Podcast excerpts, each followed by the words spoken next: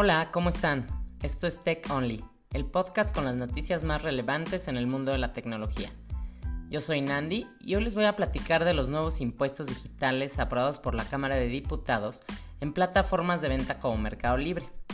Pues sí, si tú eres vendedor en Mercado Libre, esto te va a interesar. Las nuevas disposiciones fiscales aprobadas por la Cámara de Diputados para el año 2020 afectarán a quienes venden en Internet bienes y servicios en plataformas como Mercado Libre, Amazon o aplicaciones como Netflix o Uber, ya que deberán de pagar un impuesto sobre la renta del 5.4%.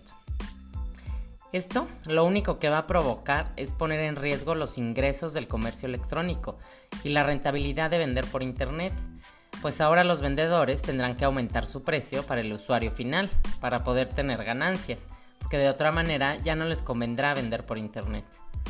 Además, ahora tendrán que tener más datos personales de los vendedores, como dirección, CURP, nombre completo, RFC y dirección fiscal, lo cual antes pues no era necesario. Habrá que esperar a que las disposiciones sean finales para ver qué pasa. Bueno, esto es todo por hoy. Déjenme sus comentarios, preguntas, dudas o algún tema del cual les gustaría que hablara.